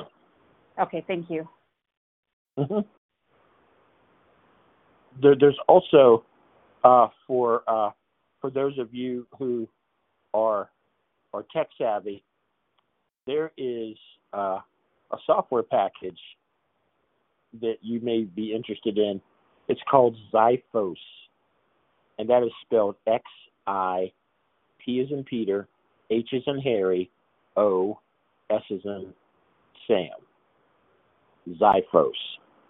And it is an open-sourced software package for the scriptures. Now, the cool thing about this is it's free. Open source means that not only is it free, but you can actually look at the source code. So people like me and Moses, who are into programming and whatnot, can actually see the language that the software is written in and what they did to have it do certain things. And if we can improve that, we can do that.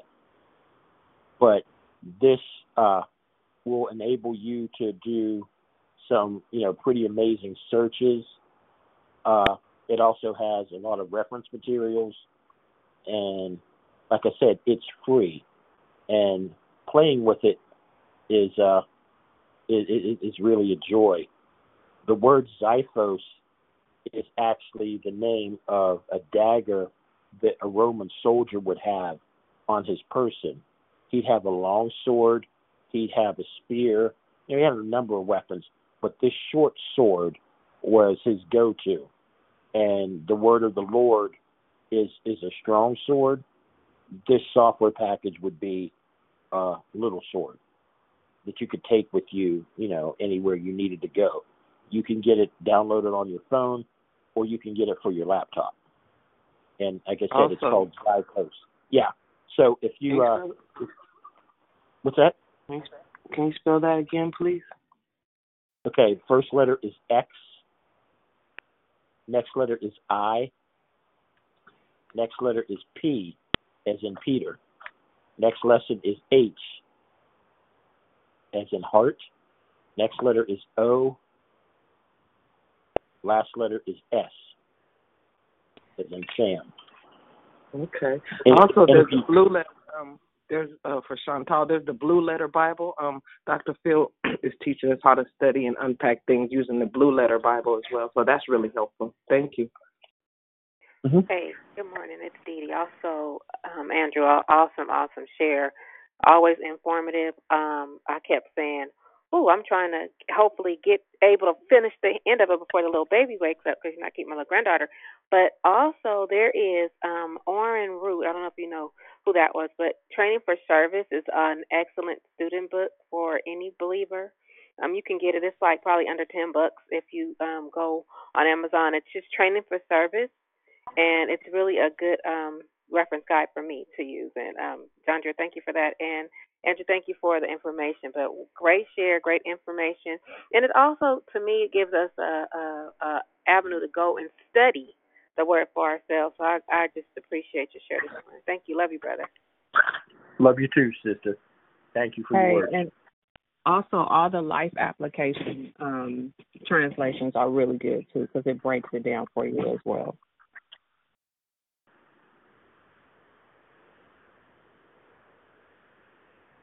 Anyone else? Any questions, comments?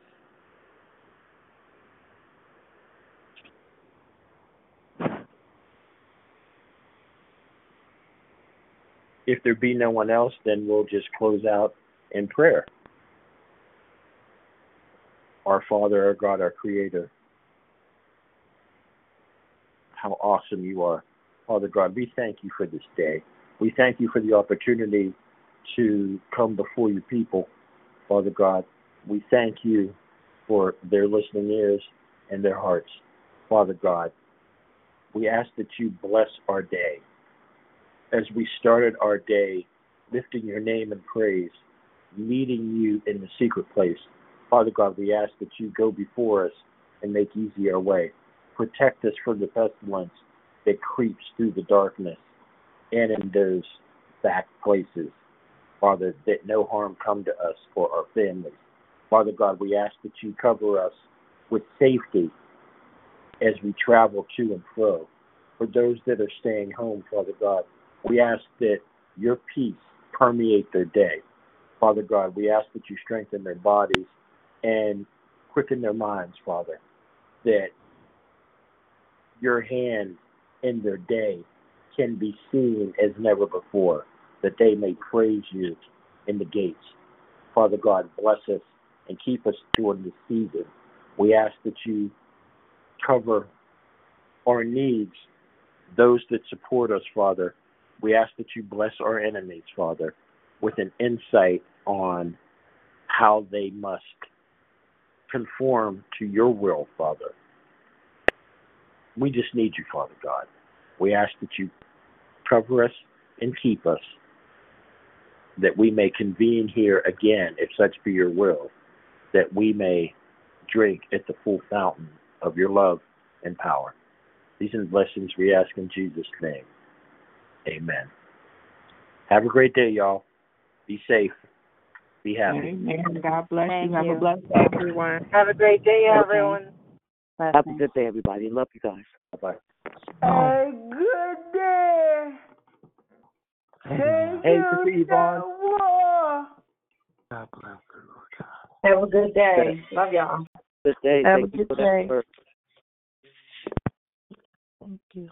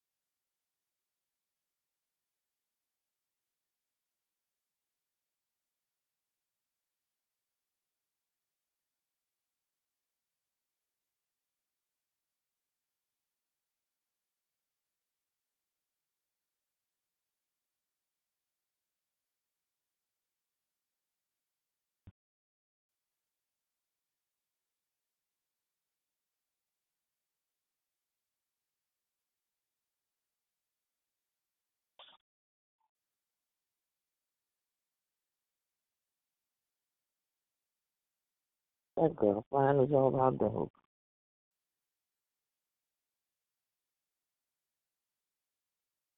Oh, that girl getting so big.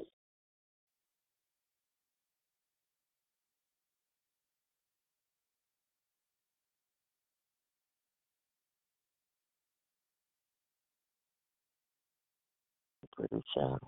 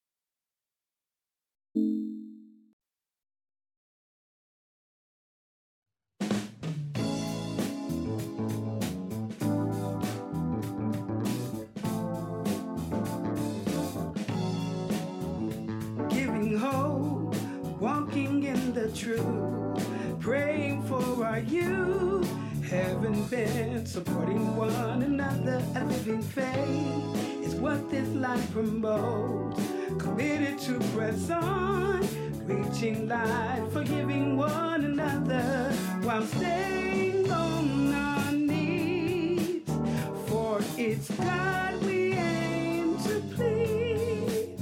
We are declared victory.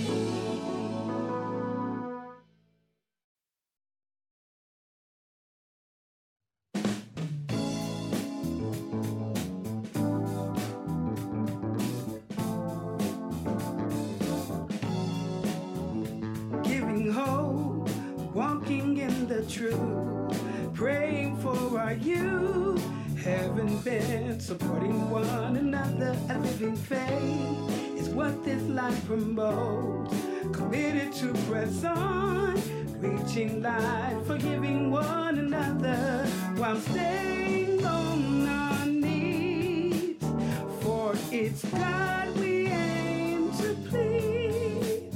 We are declared victory.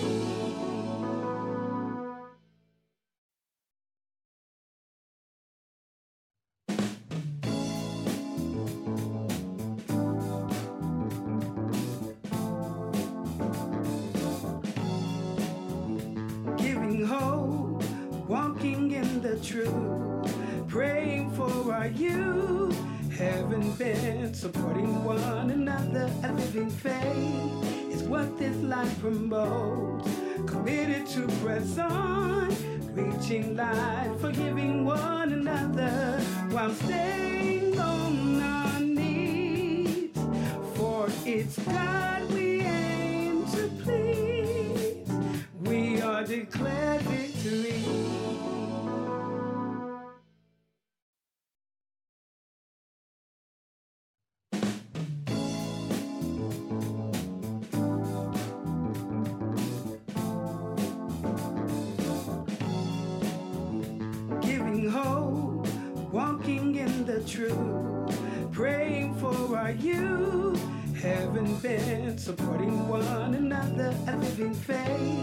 is what this life promotes, committed to press on, reaching light, forgiving one another, while staying on our knees, for it's God we aim to please.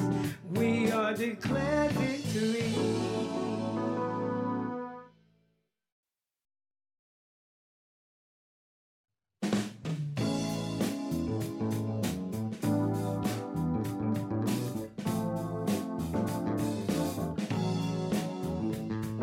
Hope, walking in the truth, praying for our youth, having been supporting one another. A living faith is what this life promotes, committed to press on, reaching light, forgiving one another, while staying on our knees, for it's God we aim to please.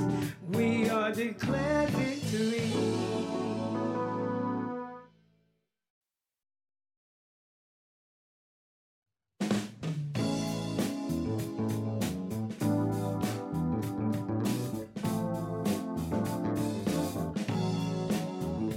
Giving hope, walking in the truth, praying for our youth, having been supporting one another. A living faith is what this life promotes, committed to press on, reaching light, forgiving one another, while staying on our knees, for it's God we aim to please. We are declared victory.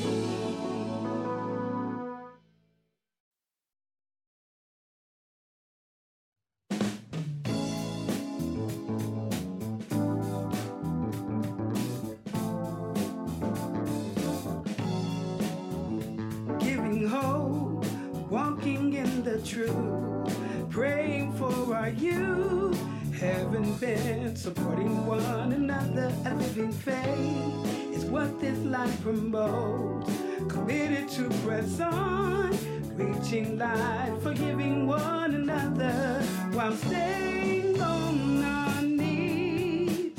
For it's God we aim to please. We are declared victory.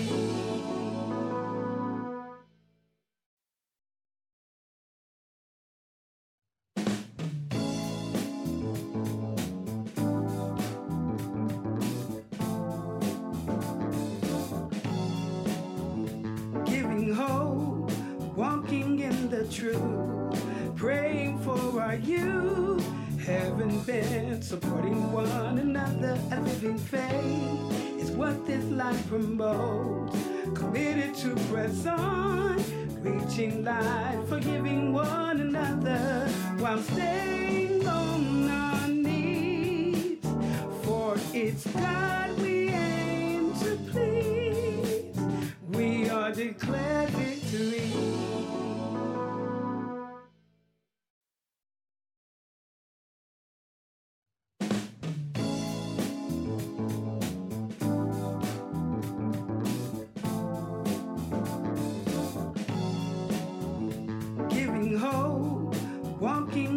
Truth, praying for our youth, having been supporting one another, a living faith is what this life promotes, committed to press on, reaching light, forgiving one another, while staying on our knees, for it's God we aim to please, we are declared victory.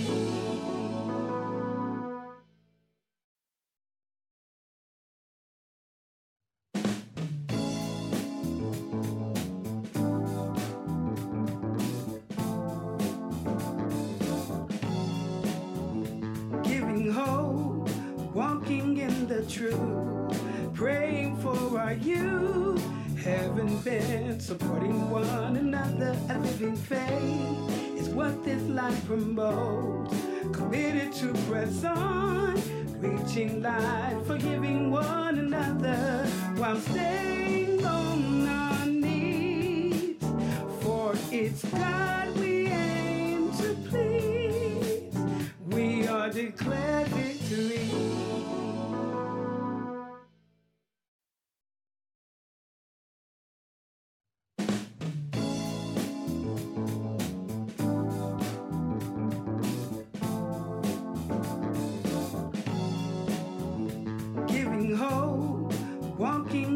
Truth, praying for our youth, having been supporting one another, a living faith is what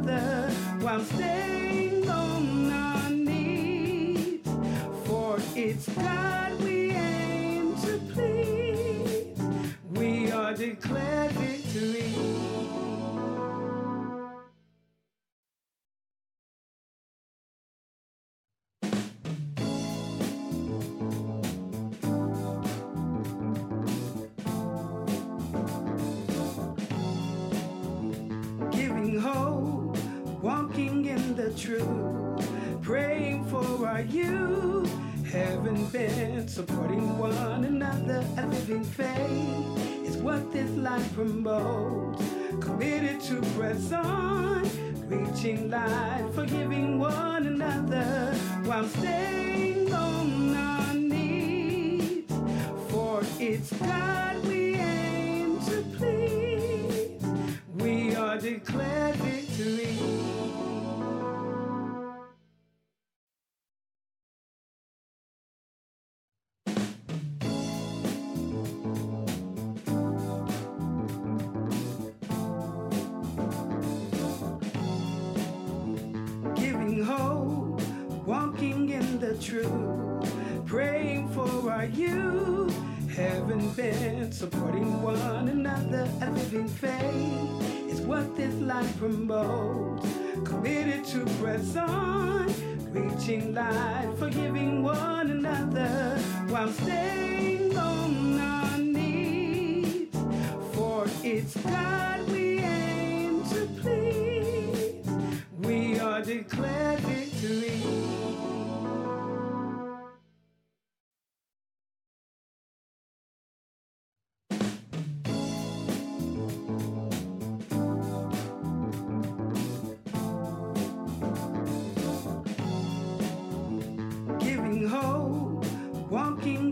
Truth, praying for our youth, having been supporting one another, a living faith is what this life promotes, committed to press on, reaching life, forgiving one another, while staying on our knees, for it's God we aim to please, we are declared victory.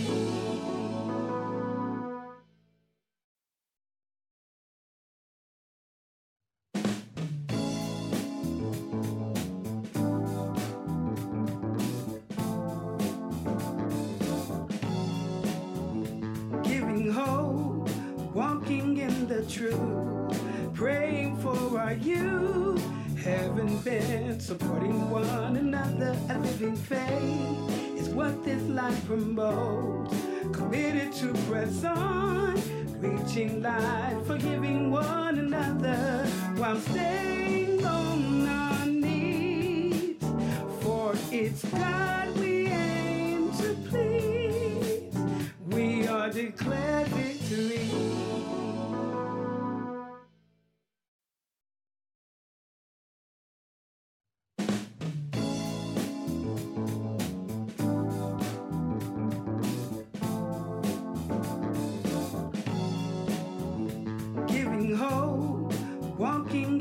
Truth, praying for our youth, having been supporting one another, a living faith is what this life promotes, committed to press on, reaching life, forgiving one another, while staying on our knees, for it's God we aim to please, we are declared victory.